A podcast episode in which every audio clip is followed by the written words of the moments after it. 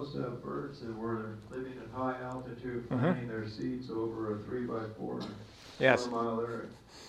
Uh, do we get a fringe benefit out of that? Do trees grow as a result of their planting? Whatever they do not find or do not need to find will have a chance to grow into new trees. So, yes, absolutely. The, the seeds that they are planting, if they fail to find them, or if they die, or if uh, they uh, leave any because they had too much, um, then those seeds will be extra and will grow into new trees. So, absolutely, they do.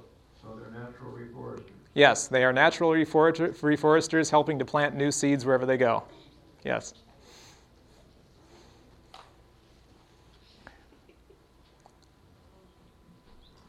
I have heard it said that animals that have never come in contact with people don't show the same level of fear. At, Mm-hmm. um, you- have you observed this at all? Okay, the question I'm going to be needing to repeat questions for the recording um, is the animals that don't have a lot of contact with people, do they not show as much fear as those that do? Um, absolutely true. Um, animals become very used to people and know that they need to flee from them in places in which they need to flee from them. And so the animals in remote areas uh, oftentimes do not have the same fear levels uh, that, uh, the, uh, that animals in heavily populated areas do. This has been demonstrated on island areas that have never had any contact with people, as well as remote areas that only recently people have gotten into and found different things that, uh, uh, that they never knew were there before. Now, this is not always true. I mean, there are some animals that are always afraid of people, and there are some animals that are never afraid of people, but in terms of the averages, yes, it is very true. In back? I have an article, um, cut out of the paper, years ago. And, um, it says that baby pigeons are not seen until they fly. Never, nobody ever sees baby pigeons. Okay. Not only that, but the mother and the father both have the milk to feed the baby pigeons. Yes. Okay, the question is about baby pigeons. Are they seen before they fly? That a report that they do- are not, and also that the uh, parents feed them milk. All right, I can't speak to the first part of that because I, I've, I've never heard uh, specifically about that, that they're hidden until they come out. Um, but I can speak to the second part of that because uh, what they do is they have a very specific thing. Fruit doves, pigeons, rock doves all have a, something in their throat, they're called a crop area, that they are actually able to produce a white, milky, nutritious fluid that the babies will then reach into their mouth and drink from. And it is called milk, even though it's not the same milk as what a mammal is producing with mammary glands, but it in fact is, is appearance superficially similar to uh, that milk and is therefore called milk. But it is a baby diet. It's for the baby chicks to be able to drink, and only these pigeons, uh, a variety of different species, have the ability to produce this particular type of milk. So, yes, that is actually very true. First part, I can't say for sure one or the other, but uh, it may well be true.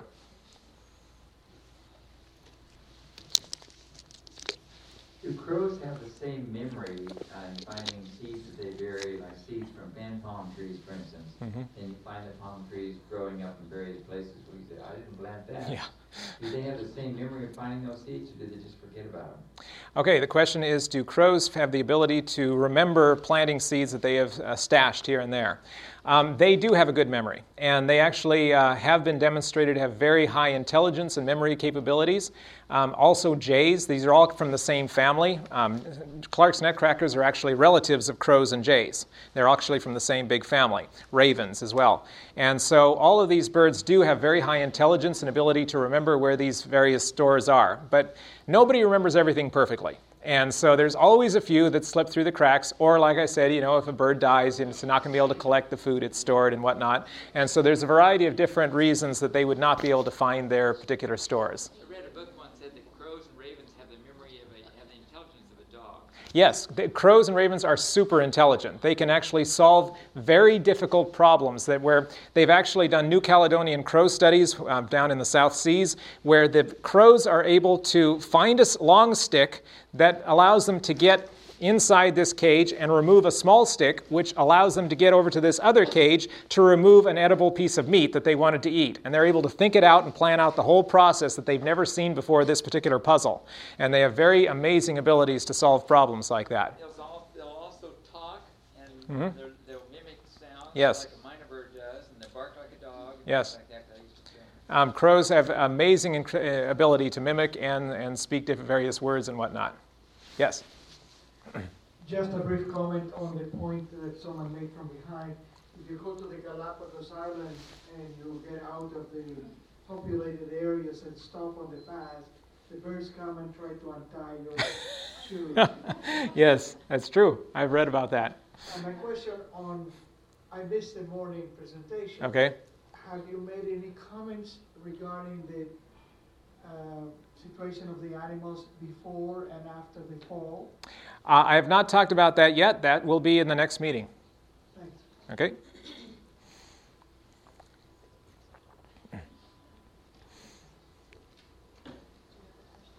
Years ago, I read a, um, a description of a mating ritual, a type of weasel, I believe.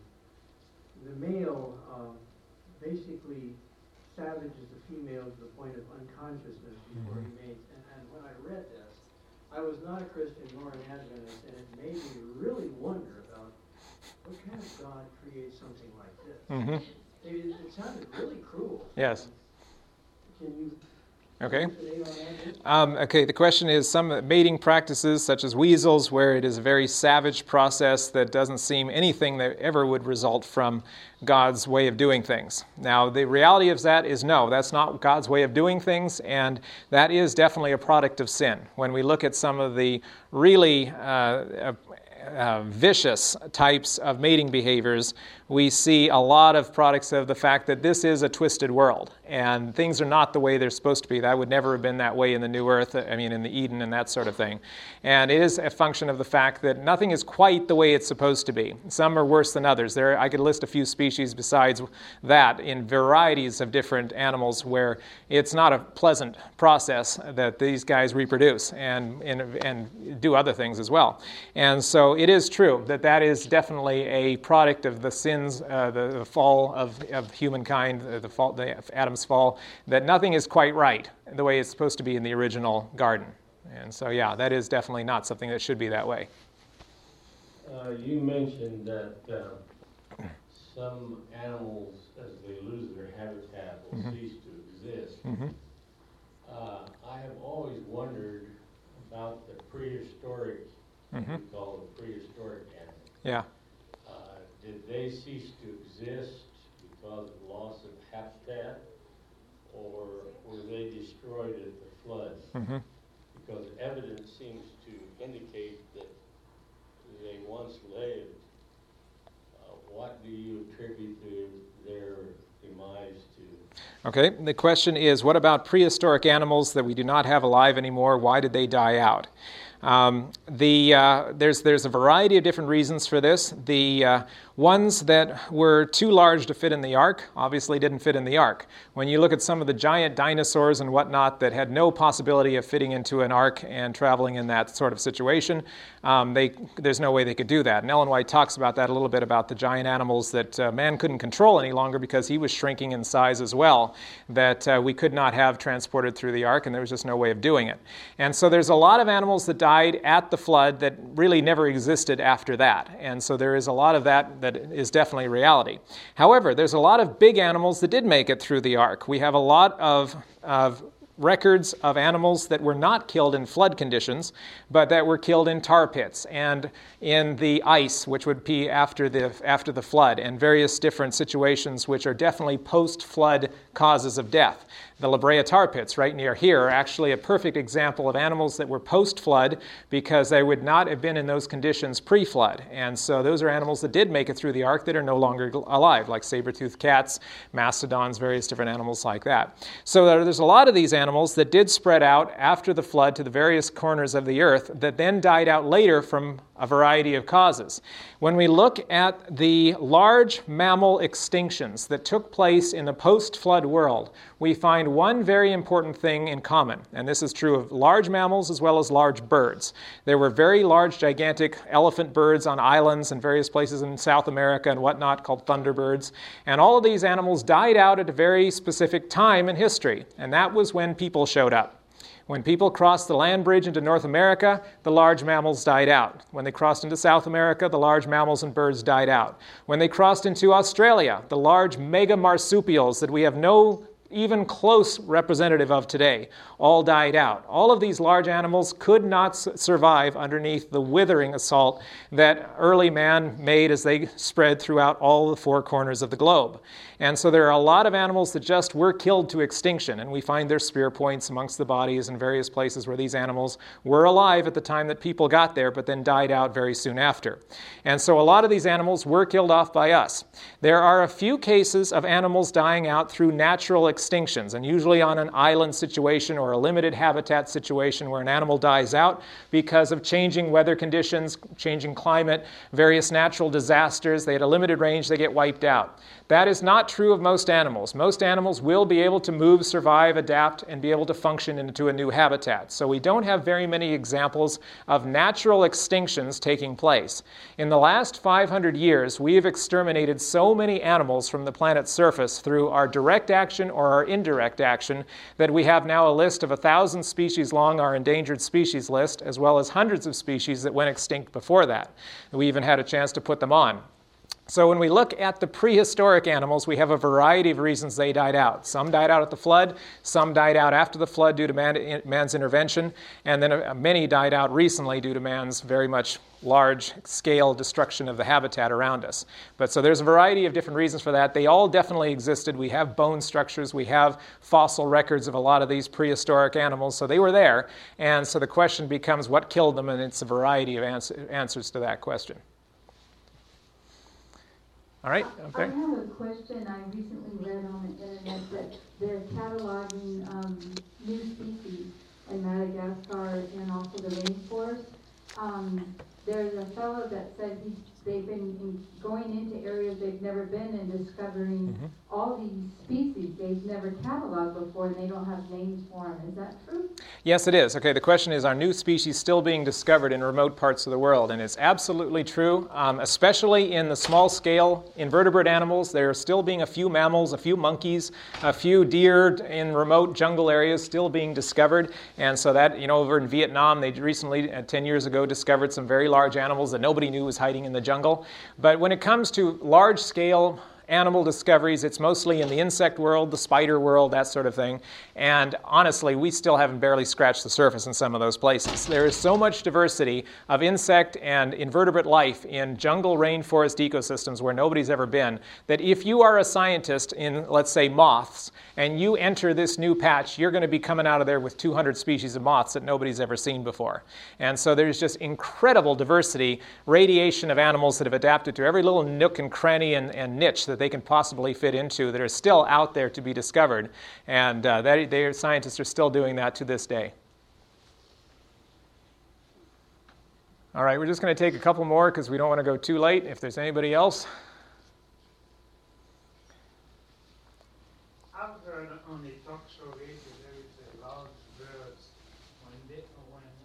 That birds uh, spread its wings is even larger than than uh, than, um, than an airplane. Have you heard about that? Oh, okay. I've never heard of a bird that large. Um, there have been um, there have been reptiles that large. Um, there have been uh, pterodactyl reptiles uh, that were definitely pre-flood. That uh, Quetzalcoatl, I think, was uh, no, that's not quite right. I forget the exact species name of that one, but uh, it was about 20, 30 feet wide wingspan, which was about the longest wingspan of any flying creature ever discovered. Uh, now, that is probably slightly longer than some small airplanes, but in terms of a giant jumbo jet, you're not going to have any bird or any other creature that's actually going to be a longer wingspan than that. It was very interesting when they did studies on this particular reptile that uh, was flying around. They actually built a scale model, I mean, a, an exact replica, one to one scale model of this particular reptile, and they motorized it so that it would flap its wings and glide and all this kind of stuff. And they took it down to Texas where they built it, and they the creature through the air. But it didn't fly extremely well. It was, it was a man made construction. What they basically figured out it was that it's too heavy to fly. And there's no way it can possibly fly, but it kind of is able to glide, and so this kind of thing.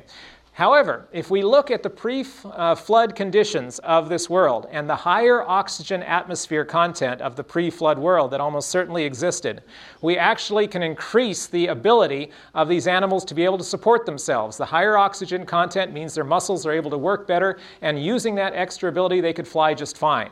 And so, is actually another indication that evolution doesn't give a good answer for, but that a flood model does. In the back? You just said that uh, some animals died because they couldn't adapt to a climate condition. Mm-hmm.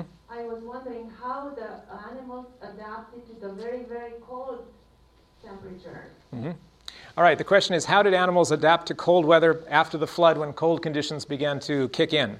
All right, so before the flood, there's no ice sheet on the Arctic or the Antarctic because you're not going to have those kind of super cold conditions. The temperature is much more equal across the Earth's surface, even though it's going to be slightly cooler toward the north and south. But anyway, after the flood now, ice begins to kick in, ice fields start to grow, the atmosphere becomes clouded with volcanic eruptions, so you're now having a much cooler temperature of the planet.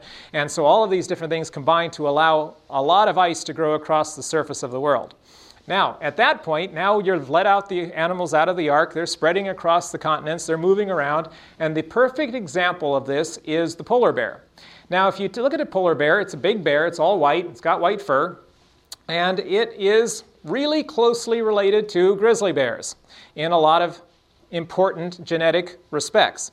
And so when you take a bear that's wandering north, it's going generation by generation, a little bit farther north each year, adapting to this colder climate as it moves farther north. It's actually now beginning to adapt its body. It's slightly changing enough. Now, this is not evolution in the term of a bird evolving from a dinosaur. This is a, an animal called microevolution, changing just a few minor parts of it to adapt to little niches to allow it to fit in. And so as it's going, it's slightly changing enough so that it can survive in cold weather. Its fur turns white, its skin turns black, so that it, the white fur is actually transmitting the white, uh, the, the sunlight to its skin so that it can be very warm. And so it's able to adapt to this very cold conditions of the Arctic uh, that, uh, that, that existed after the flood. Now, what's interesting is now the temperatures are warming and ice is melting, and now all of a sudden grizzly bears are moving farther north into places they've never been, and the polar bears are coming in contact with them in places that they've never come in contact with grizzly bears, such as Alaska. And at that point now, we're finding polar bears are mating with grizzly bears and they're producing fertile offspring. And there are these half white, half brown bears that are kind of just kind of this grayish color, and they are now this hybrid form of these two different mixtures. And so, as an example of now, as they're coming back now, and they're, they're starting to change into a different type of bear. And so, as a very good example of the way animals will adapt themselves to different conditions. It, it, takes several generations, hundreds of years, but they will adapt themselves to various conditions that will now be available or not available. However, when you become too specialized, and this is the problem of a lot of animals, they cannot adapt quickly enough to fastly accelerated changes. If you're an island bird and you have lost your power to fly, you're not going to be able to survive when a predator is put on that island because he's going to eat all the birds. And if, you're go- if you are living in a place where you're specifically tuned to a certain temperature, you're not going to be able to adapt very quickly. And so this is where we get a lot of the animal extinctions that are taking place now because they're just not able to adapt quickly enough to our modern changes, which are basically occurring in 100 years, 200, 300 years at most, and it's not enough time for these animals to adapt. Some scientists have proposed that the dinosaurs were actually beautiful birds with lots of plumes, um, and they were herbivores. Uh, what do you think of that ideology? Okay, the question is do, were dinosaurs um, birds, feathered, whatnot? This has become the hot favorite topic of evolutionary scientists because they've been looking for a long time for the missing links between birds and reptiles. Supposedly, all birds evolved from reptiles according to evolutionary theory. Now, to back this up, they had Archaeopteryx, which is this reptile dinosaur with feathers. It has a beak with teeth, so it's still a reptile. It is got wings, sort of, but he can't fly. And so he's the missing link. But this never really caught on because all the ornithologists knew it wasn't really the transition animal. This was not something that they, was really that good an answer for. And so this was kind of held there in reserve as our one missing link that we could use as an evolutionist to show that this is possible. Recently in China, they've been finding a whole pile of dinosaur skeletons covered with these downy feather like filaments.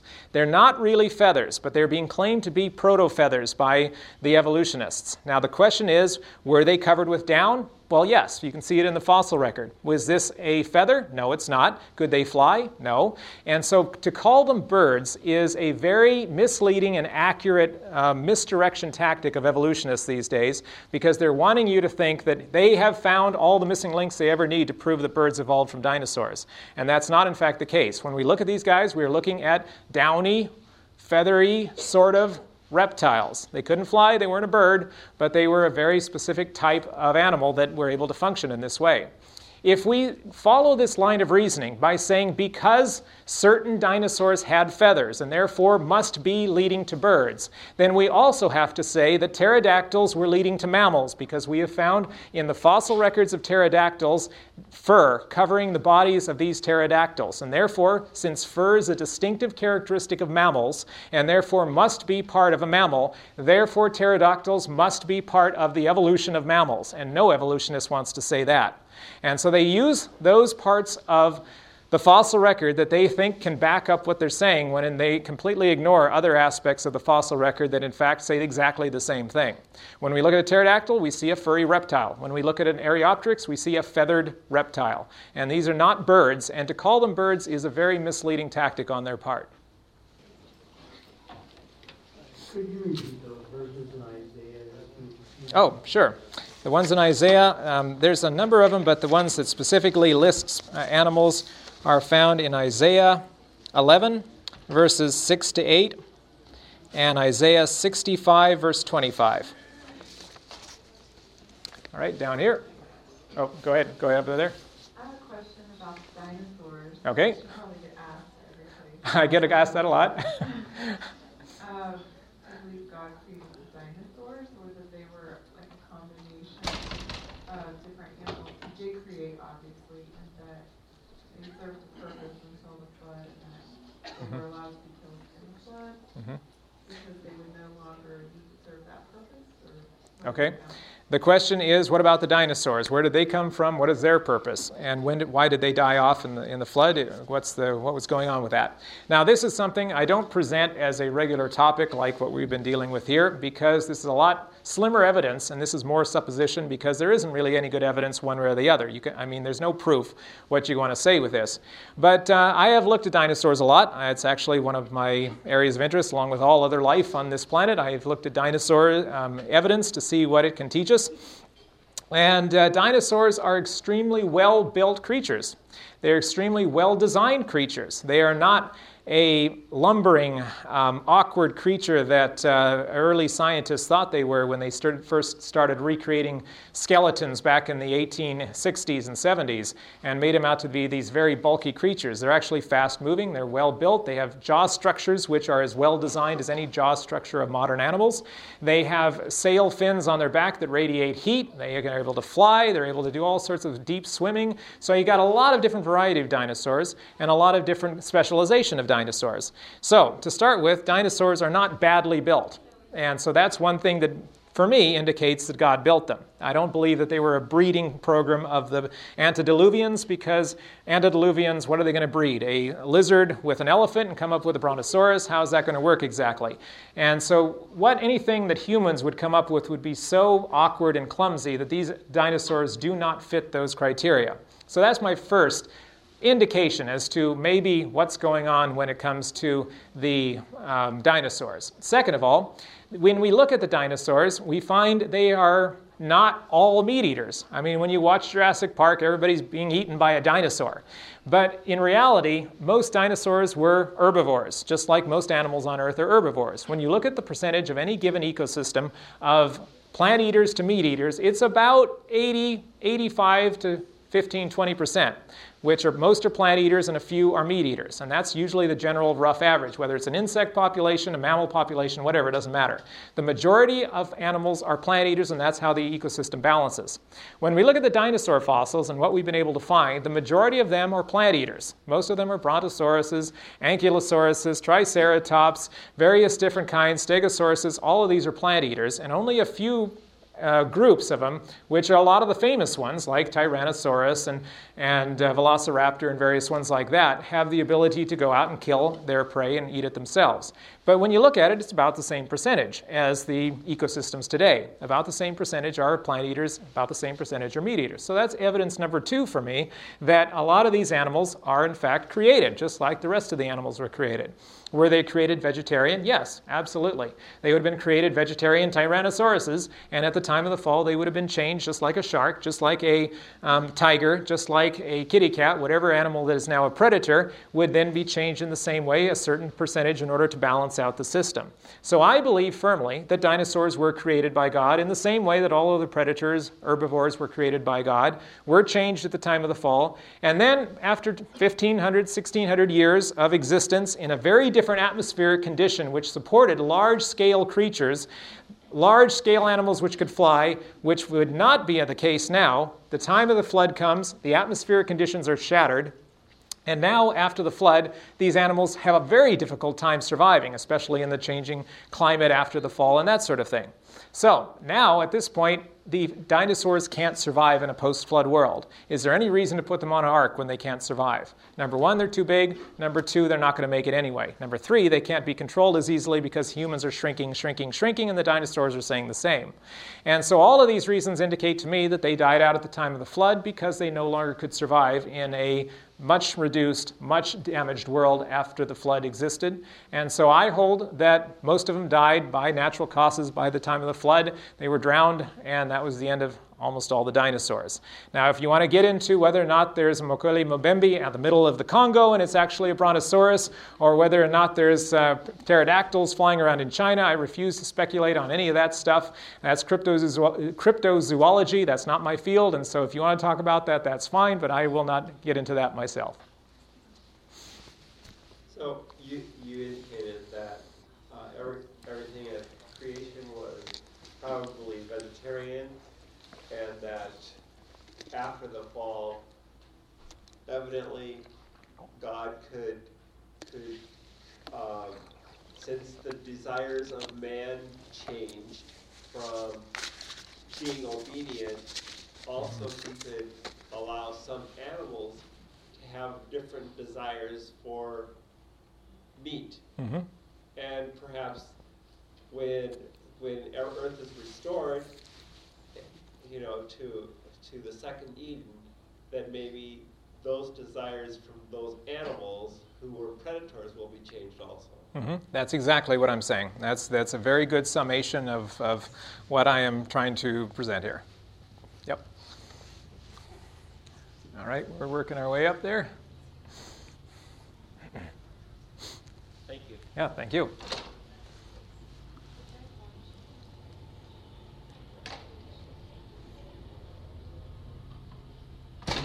Of the mushroom. You see, the mushroom uh, grows in the uh, decayed stuff, Mhm. and it doesn't belong to vegetable or either fruit. That's right. Is it edible? Ah, okay. Um, depends on who you talk to. Um, uh, whether or not mushrooms are edible or not are a source of widely differing opinions. Um, there are some mushrooms, like I said, it is not, it is not a plant. I mean, it is not a plant. It's a separate category. It's, it's, it's, it's just totally different in every way, down to its cellular structure. Um, whether or not it's edible or not, some species of mushroom are deadly poisonous to us. Um, the same mushroom which we can chew into and it'll kill us in a day or less, maybe a few hours, an animal can go off and eat. It's perfectly edible to many animals. The slug is eating a mushroom which would be poisonous to us. And so, I mean, it's, it's, it depends on the species. So each species reacts differently. And this is one thing I got into in my Animals and Ethics sermon how every animal is reacting differently to various substances put into their body, which is why vivisection, animal experimentation, is garbage.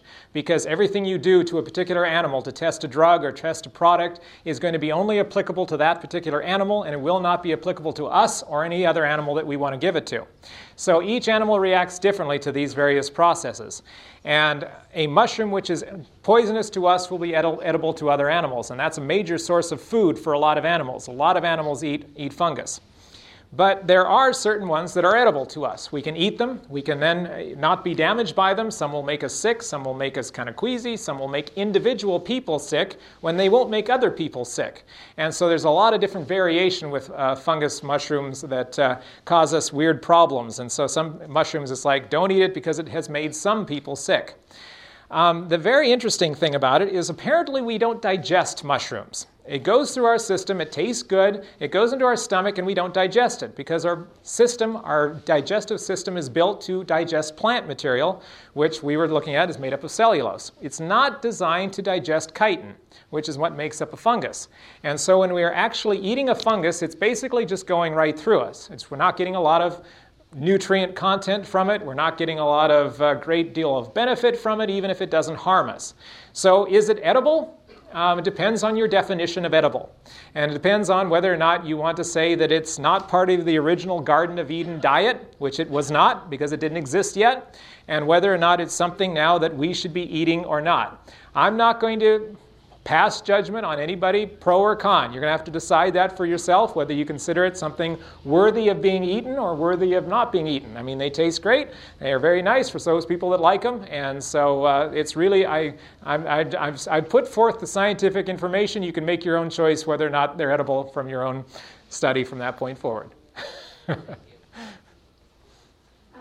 I was wondering if you have ever heard of um, a carniv- no, an herbivore whose um, food source was depleted, which then became a carnivore in order to survive, mm. and then perhaps its food source came back, and then it became an herbivore again? That's a very interesting question, and I'm going to repeat it for the um, the recording here. The question is whether or not an herbivore, forced under natural conditions to, uh, when it lost all its food supply, became carnivorous and then when the food supply was restored, it went back to being an herb- uh, herbivorous animal. Uh, very interesting question, and I'm trying to think here of any example that might fit that pattern. I would say that I know of no vegetarian animal that is totally vegetarian that can switch back and forth between that kind of a diet. Um, there are animals like bears which can eat either one. And so a bear can go out there, and, and the first thing bears eat when they come out of hibernation is all the grass they can find. And I've actually watched them up in uh, British Columbia doing that when it just emerged from hibernation. He was just grazing by the side of the road like any kind of a, uh, a sheep or elk you want to see. And so that's actually one of their first food sources is vegetation. They're eating the berries when it comes to the fall. They're eating a lot of plant material throughout the entire year. And then when it comes time for them to eat an animal, they'll go catch a, a you know, grizzly bear will go catch a baby elk or a baby deer or whatever and eat that. And then the grizzly bear will climb the mountain in a certain time of year in Yellowstone National Park and they will eat thousands and thousands of moths that are hiding underneath rocks. And so they will just gorge themselves on moths. And so you hear of this giant grizzly turning over rocks and licking off all the moths, moths that are underneath the rocks. And that's a huge source of fat reserves because they're so full of fat, these little moths, that they bulk up the uh, bear's uh, eating for that two week period when they're eating moths and help them to get ready for hibernation. So there's a lot of these animals which will switch back and forth their whole lives. But when it comes to a vegetarian animal, a um, a deer, a, a rabbit, um, any kind of pure vegetarian animal that always eats vegetarian food, when the food goes away, they don't change. They die. It, it, I, I can think of no example of a purely vegetarian animal that never recovers um, from a, a, food depletion. And this is why we have mass starvation of animals all across the world wherever the predators have been knocked out. Um, I can think of no I can think of no instance where an animal, which is a totally vegetarian animal, can switch and then recover itself back later? So I can say no to that question. Well, humans. uh, uh, humans are, yeah, that's right. Hu- humans uh, would be an example of perhaps of that sort of thing. Um, the uh, chimpanzees, which we always assumed were vegetarians, have found we found they're major meat eaters. They actually go and hunt other monkeys and various things. They're actually major consumers of meat as well. Gorillas are total vegetarians. They only eat plants all their life. And if their food source went away, would they switch to a vegetarian uh, to a meat-eating diet? We have no evidence that they ever have in any kind of example to point to. So I know of no example where that has actually happened in the natural world. All right, I don't know who has the microphone up there. Well, first of all, um, I come from a dairy background, Mhm. and dairy cows kept in pens who don't have any uh, grass to eat. Mhm. Uh, if the farmer has is desperate for low-cost food, it has been known that they give them round up parts of other animals, Mhm. and Yes. also that's what led possibly the mad cow disease. Mhm. But when they're let out in the pasture again, they eat uh, Okay. grass. So Yeah. I, I don't know. That's a fake, and, and it's not a hundred percent Mhm. uh, round up old animals that are fed, fed to them, but they have been known to get um, uh, ground up animals in their feed. Yeah. Well, I, is that your question? Or No, okay, question let me let me actually address that before you ask your question, because this is actually totally true what you just said, um, and is actually very prevalent amongst um, various dairy and um, and meat industry factory farming conditions today, where actually a lot of this stuff that's being fed to cows is full of chickens, fish. Um, other animals that they are uh, doing it. In fact, that's one of the main uses of all these little fish that they are not sellable to people for food. They scoop them up, grind them up into this mush, turn them into this uh, diet, this protein diet, and then they force feed it to the captive animals, whether it's chickens or pigs or, or cows, whatever. But the question really is, is um, are the cows volunteering to eat that food? If you put a dead fish in front of a cow, would he eat it? If you put a dead animal in front of the cow, would he voluntarily eat it? And the answer is no. He would never do it if it wasn't part of the food that you're tricking him with, basically, by putting it in there. In fact, they pour some kind of syrup over. it. Yeah, that's right. They trick them into making them think it's something that is tastes good, and they eat it. And that, in fact, is pretty much uh, certainly where the mad cow originally came from, because it was the uh, brain tissue of other animals being fed to these cows that started to get this whole process started and get it going to other things. And that's why we're having a lot of different cases of various uh, very sick animals that have been ca- because of the diet they're being forced to eat. It's very unnatural. It's against the law. It's against the law. Yeah. Anyway, my question. On some kind of History Channel or something, I saw, which really helped me, uh, is when these small animals or any kind of animal is uh, attacked by a predator, Mm-hmm. that there's a natural chemical that is released into them that right. uh, puts them in, an- in, in some kind of um, uh, unfeel, where they don't feel anything and Mm-hmm. Yeah. they get a euphoria. Yes. And so it really uh, is not as painful as we would imagine. That's right. That's actually true. And to repeat what she said, is that uh, small animals, especially in the rodent, rodent world, which was a, one of the main sources of food for other animals, um, there is a natural uh, physical process that takes place where when they are attacked, when they are about to be killed, they actually, the brain is giving off, the hormones are being given off, that certain chemicals then will dull their system, will make them feel less resistant, uh, well, more resistant to pain. They won't be, they will be numbed by it. And so they, this is part of the shock process that they are going through, and they will, in fact, be killed in a way that they're far less painful than it would be otherwise. And so this is actually something built into them to be able to allow them to minimize their pain and suffering when that's taking place. And that's absolutely true that if, with the, these smaller mammals. Um, one time um, last year, I had my uh, um, brand new kitty cat, which I had rescued from our parking lot. I was taking him for a walk um, over in Mojave National Preserve. And uh, he was on his leash. It was one of the first times he'd ever been out walking on his leash. There was nobody around, so we were having a good time out in the middle of the desert. And uh, I was looking around these rocks while he was uh, there, and he was kind of nosing around one rock. And so I kind of pulled the rock back to see what he was looking at. And immediately, this little mouse runs out. It was actually a pocket mouse. And he immediately runs out My cat grabbed him instantaneously in his mouth before I could even grab my cat. He was just instantaneous. And I immediately, I said, Phantom, no! And I grabbed him, and he immediately let this little mouse go. The mouse dropped to the ground. He had not been injured, which I checked later. There was no puncture, there was no damage to him whatsoever. He was totally intact. He had been in my cat's mouth for about eh, three fourths of a second. He fell to the ground, he twitched once, he keeled over and died. He had a heart attack, whatever, something. He was scared to death, literally.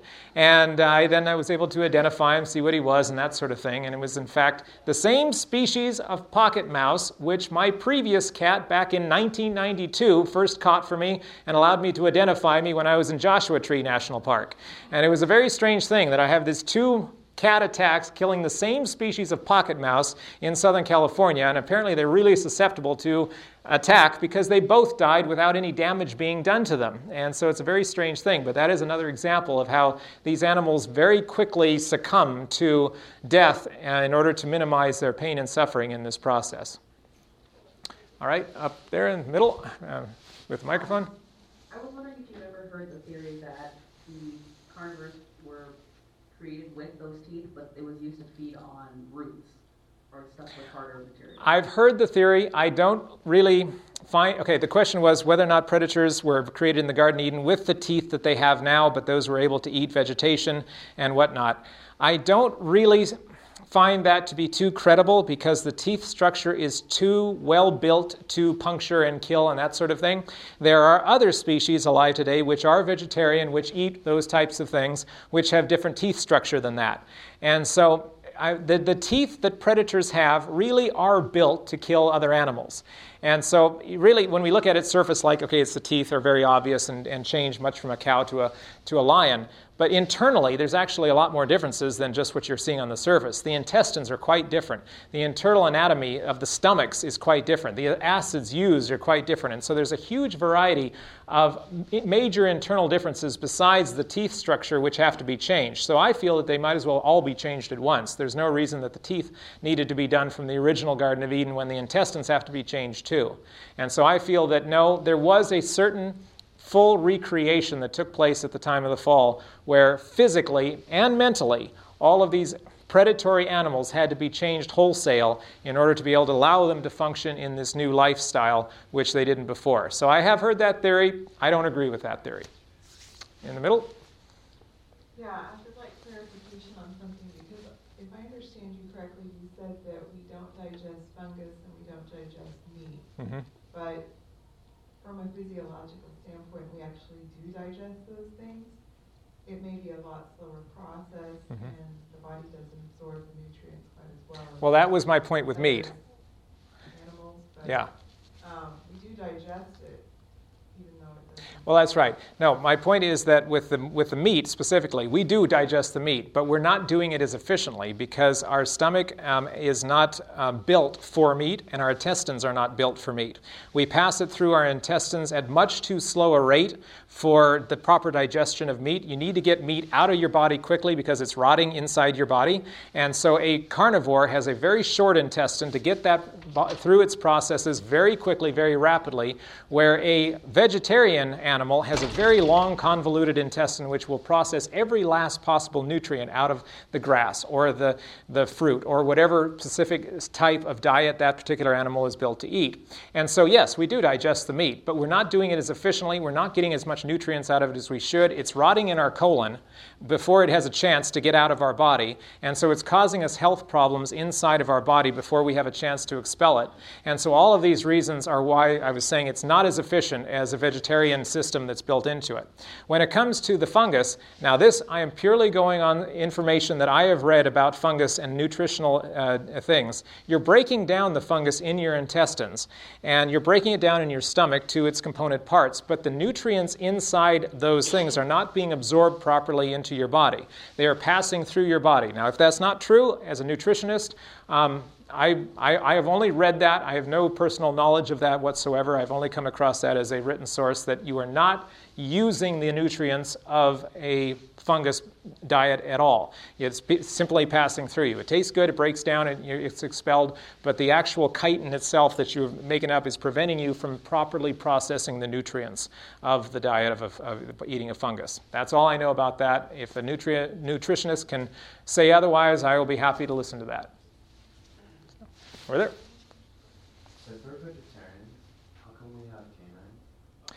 Ah, okay. The question is we have canines in the terms of the fact that we have four teeth that are larger than the other teeth around us.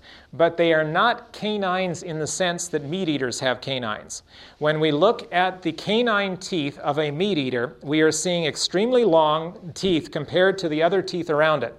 And the canine teeth in a meat eater, whether it's a cat, dog, whatever, when we're talking about mammals, when you get into other animals like fish and whatnot, it's very different uh, tooth structure.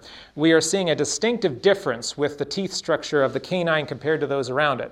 When we look at a purely grass eating animal, a cow, a um, antelope, whatever. They have grinding teeth, uh, molars and whatnot. Elephants, they're built to grind teeth. They're not used to cut and tear like the canine teeth of a predator.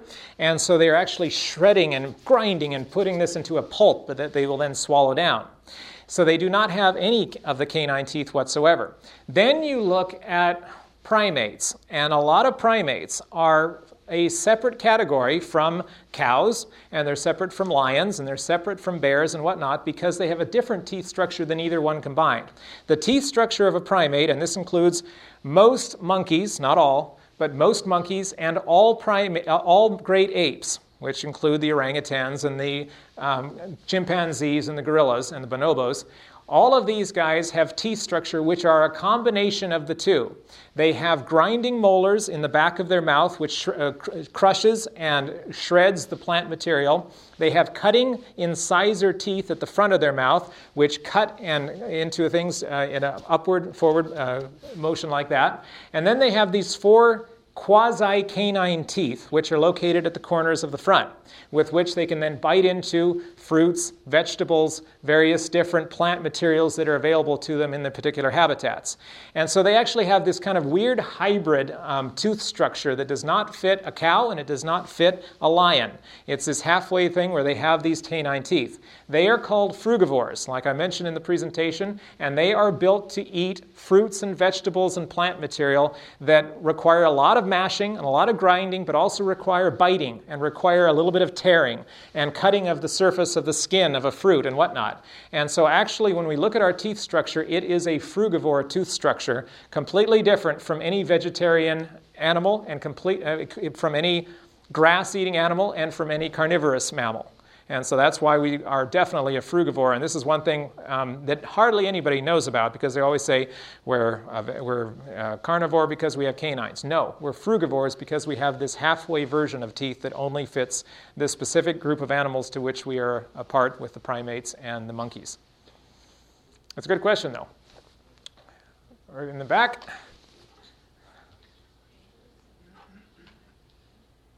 A while ago about some um, animals, some rodents, which uh, before before being traded, um, killed, they were like numb or something. Mm-hmm. Yeah. I'm wondering if humans are reacting in the same way before being killed. Um, there have been stories. Okay, the question is Do humans have the same uh, physiological response to near death experiences such as the rodents do?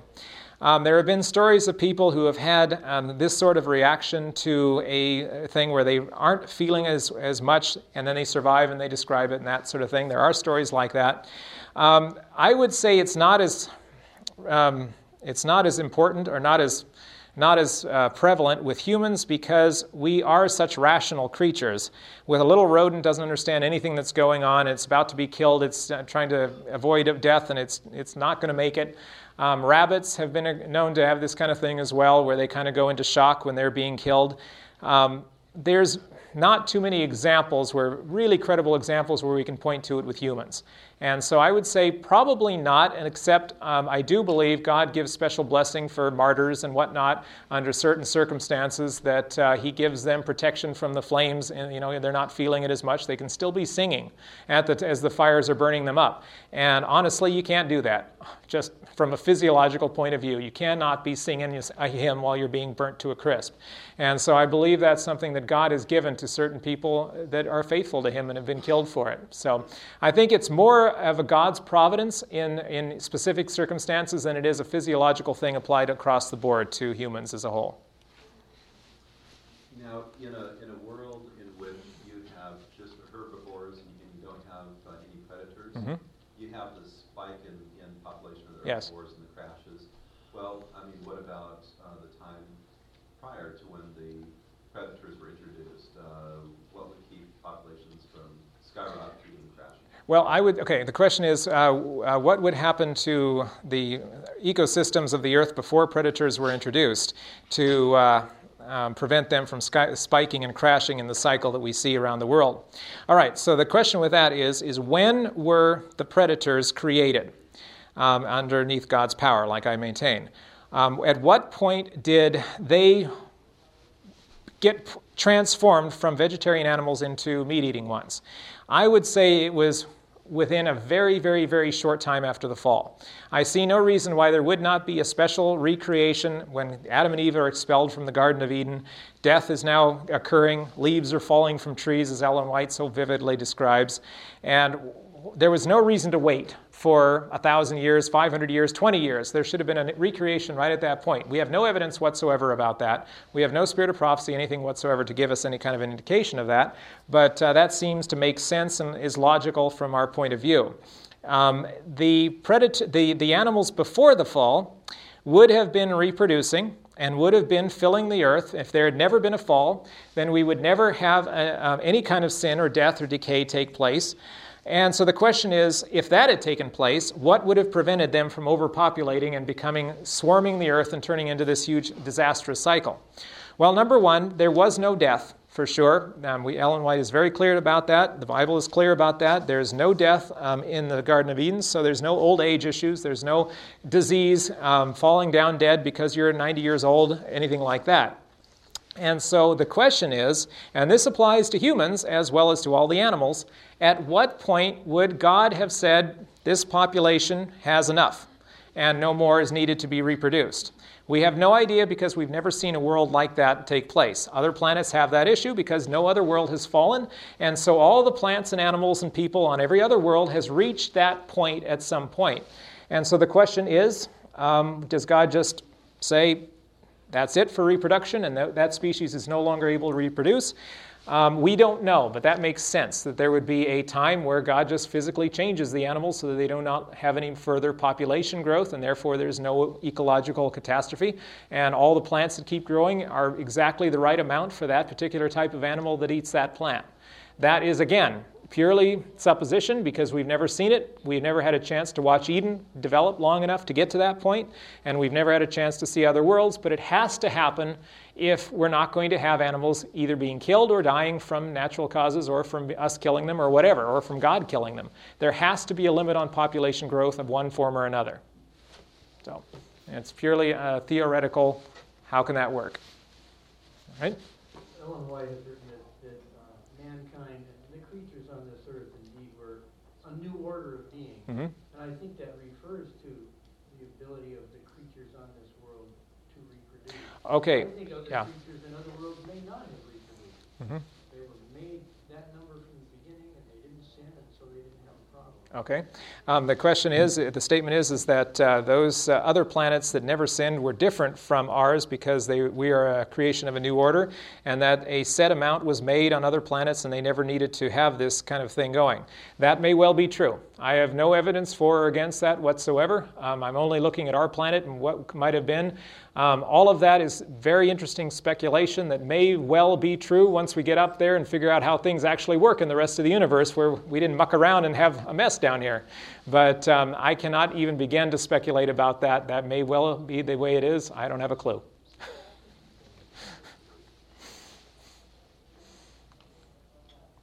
Well, sin being what it is, in uh, Genesis in particular, we get our first mention of the Amalekites.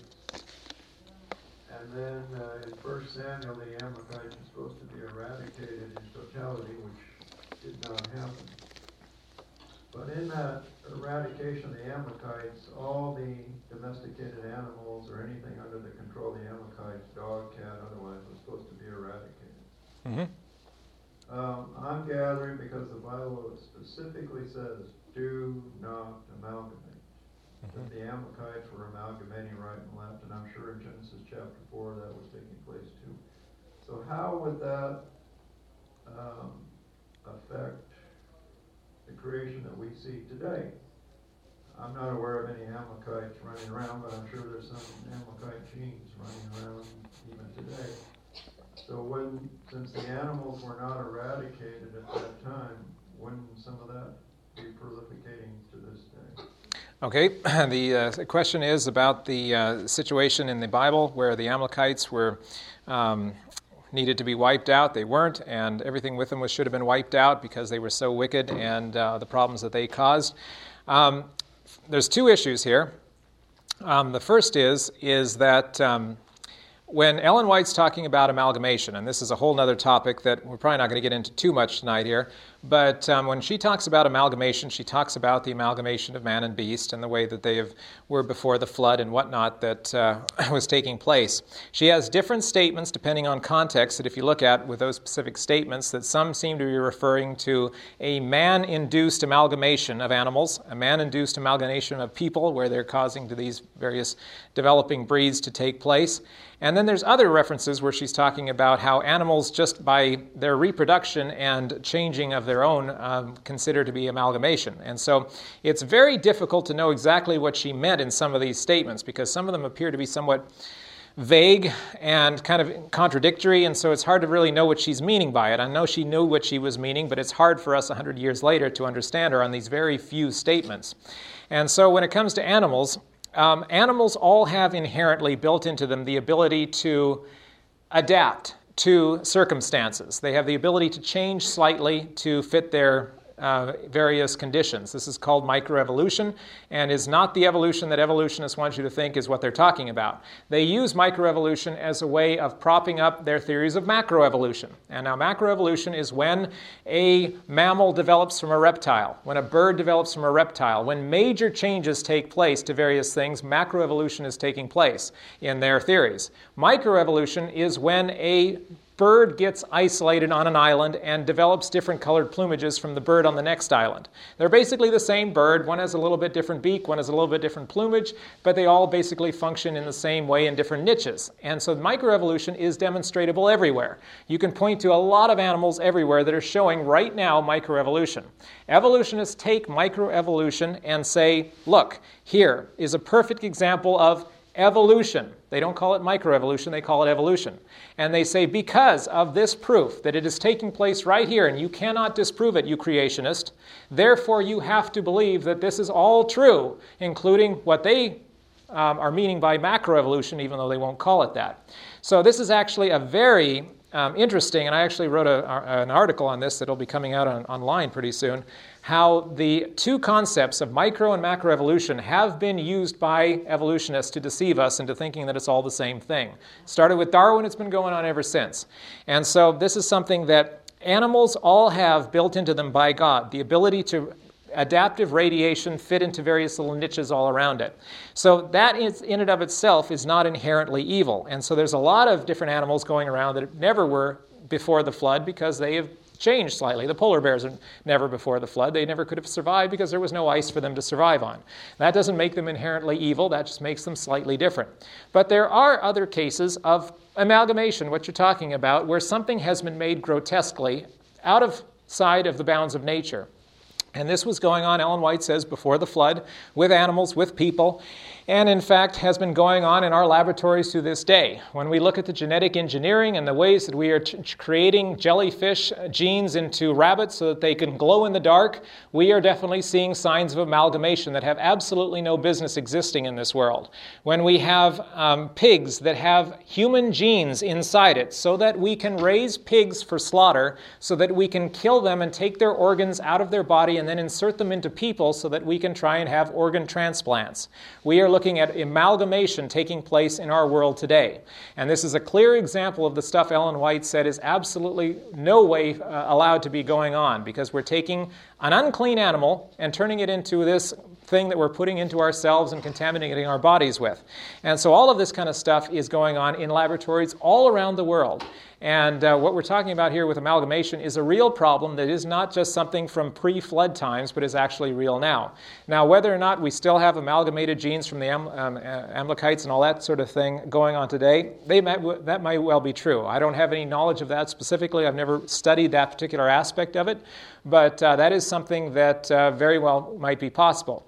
Now, the killing of all of their animals, along with the Amalekites, as part of the eradication of this people, is another issue entirely. because when we look at this taking place, it actually happens to, in a lot of cases. When we look at Achan, when he was condemned for his sin in the children of Israel, lots were cast, he was stoned. But you notice not only Achan was stoned, but his wife, his servants, his family, his cattle, his sheep, everything that he owned was destroyed, even though Achan himself was the one who had committed this crime and made it possible for this to happen and made this uh, situation necessary.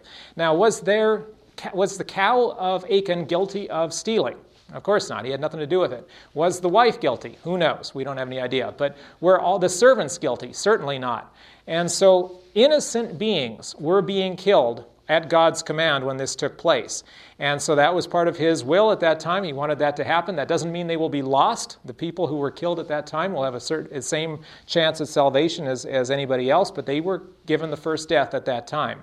The animals killed with the Amalekites were not necessarily evil amalgamation forms. They were killed because the sin of the Amalekites needed to be cleansed from the land. And God made it very clear children, men, women, the whole kit and caboodle, all the animals needed to be cleansed. And that was a purging, a symbolic purging of what needed to be done for the continued growth of Israel as a holy people.